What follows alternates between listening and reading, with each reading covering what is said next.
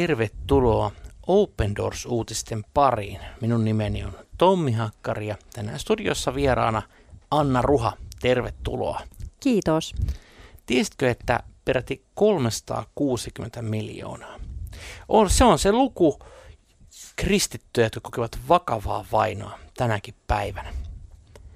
Itse vaikka olen pitkään tätäkin työtä tehnyt, niin joka kerta se vähän häkellyttää, koska tämähän tarkoittaa, että joka seitsemäs kristitty elää, elää sellaisessa tilanteessa, missä hän joutuu joka päivä ottamaan tämän asian vakavasti huomioon elämässään.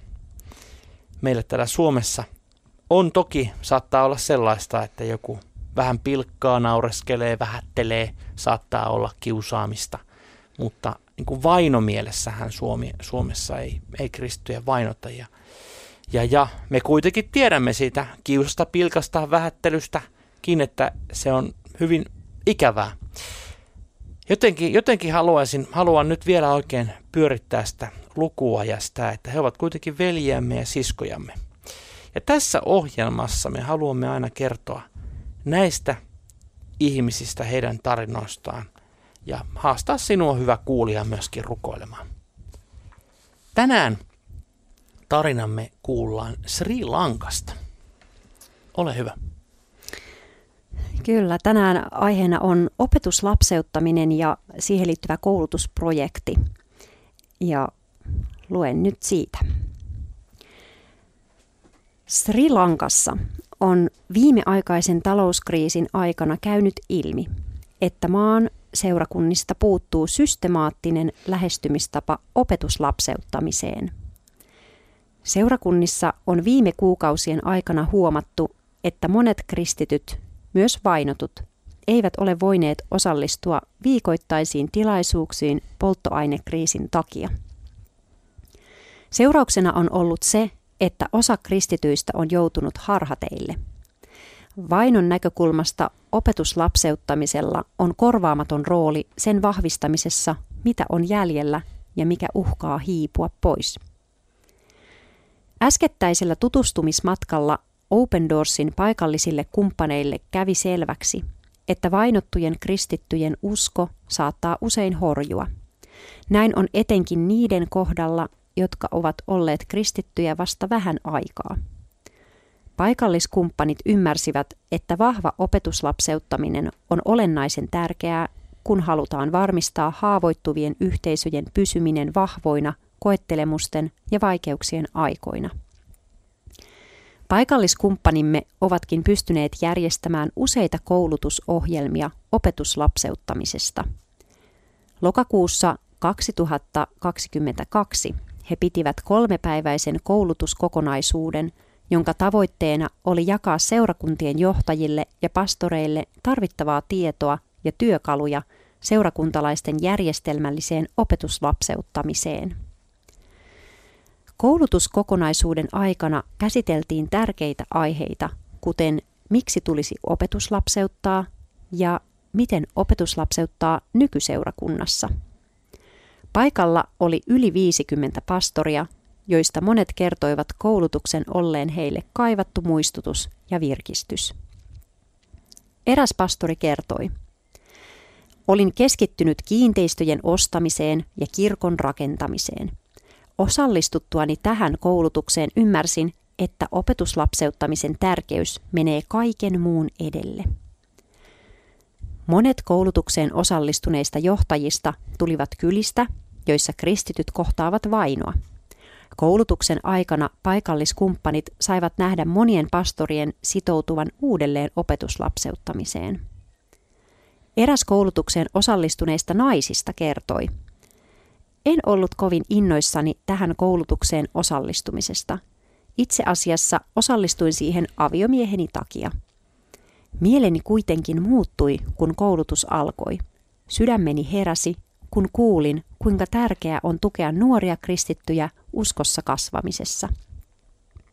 Nainen kertoi suunnittelevansa tapaamista seurakuntansa nuorten tyttöjen kanssa, opettaakseen heille Jeesuksen seuraamista. Monet pastorit ottivat yhteyttä paikallis- paikalliskumppaneihimme kiittääkseen tämän tarpeellisen, mutta harvoin käytetyn konseptin esittelystä. Haluamme kiittää Jumalaa siitä, että paikalliskumppaneiden työ on kantanut hedelmää Kristuksen ruumiissa. Tämän artikkeli halusimme lukea ja oikeastaan tuoda tähän niin kuin näkökulmana sen, että miten eri tavoin vainottuja kristittyjä voidaan auttaa eri maissa.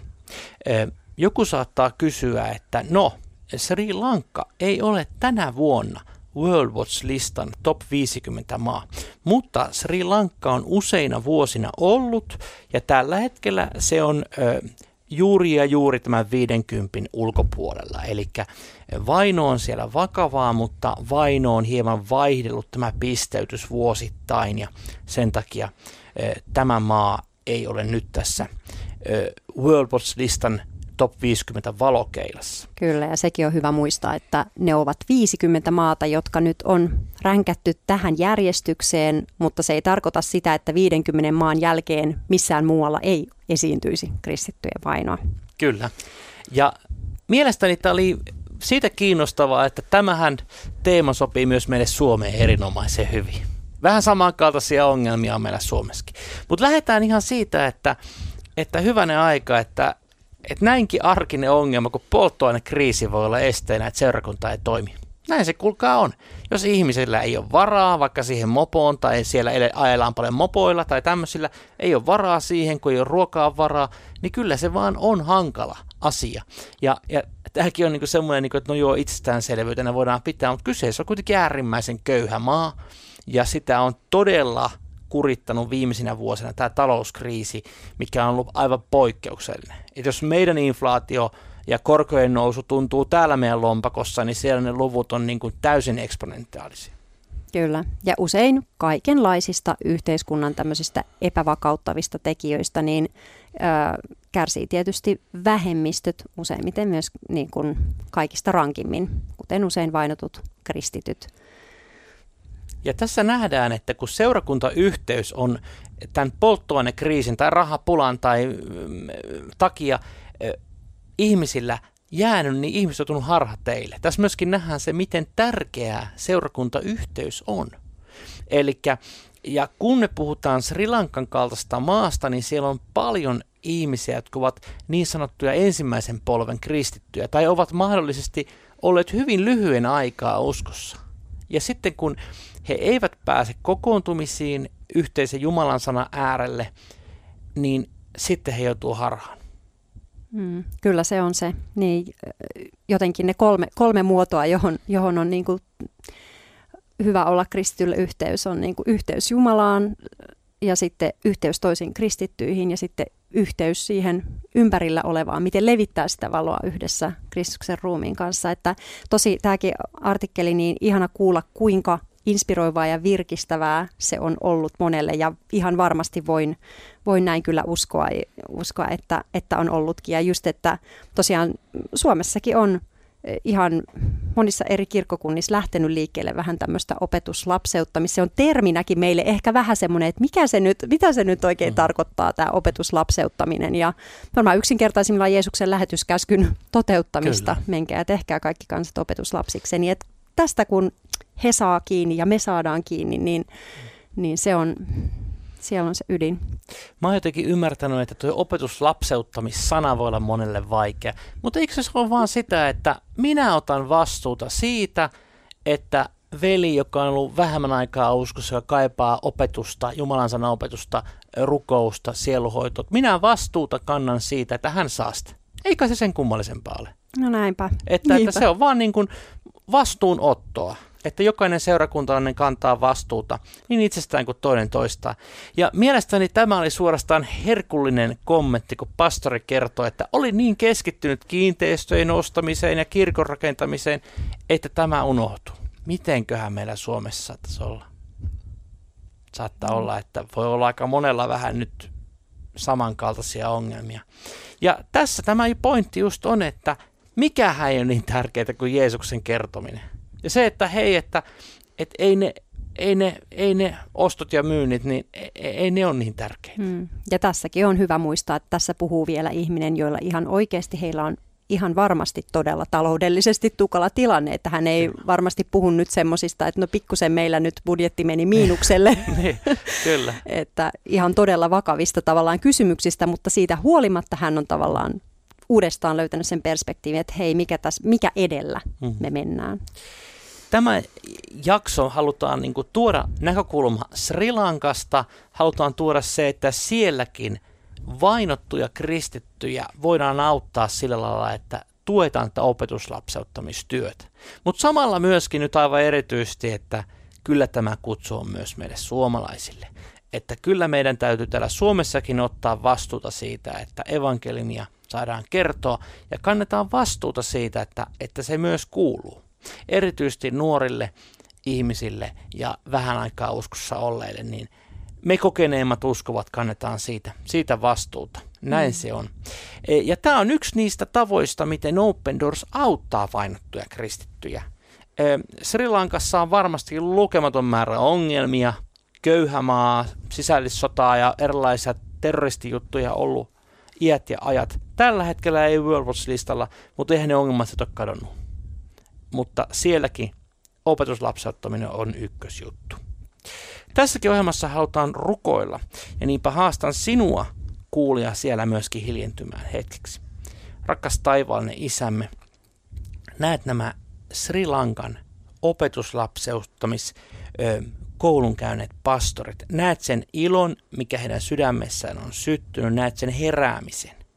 Pyydetään tätä, että johdatat näitä ja annat sen todella kantaa hedelmää, että he todella näkevät, että mikä tässä seurakunnan työssä on kaikkein tärkeintä, aivan se ydin, ytimestä ydin, että mahdollisimman moni saisi kuulla, kuulla Jeesuksesta. Ja rohkaisen näitä, varusta näitä, auta heitä selviämään niistä erittäin haasteellista taloudellisista tilanteista eteenpäin. Ja anna sen todella sen ilon, minkä sinä Herra olet heille antanut, niin loistaa heidän kauttansa Sri Lankassa. Samalla myös pyydetään, että me suomalaiset saisimme uudelleen syttyä ja sydämemme syttyä siihen, että evankeliumia saisimme kertoa ja saisimme olla myöskin täällä opetuslapseuttamassa tulevaa sukupolvea ja omia maamiehiämme. Tätä pyydetään Jeesuksen nimessä. Aamen. Tulehan sinulle jo Open Doors-lehti. Jos ei se sinulle vielä tule, niin tilaaminen onnistuu helposti osoitteesta opendoors.fi kautta liity. Ja tämä, tässä osoitteesta voit tosiaan tilata tämän lehden ja siellä on rukouskalenteri päivä jokaiselle päivälle rukous. Haastankin sinua tähän rukoilemaan vainottajien puolesta joka päivä. Jos Jumala sua kuulemme taas ensi viikolla uudestaan. Kuulemiin.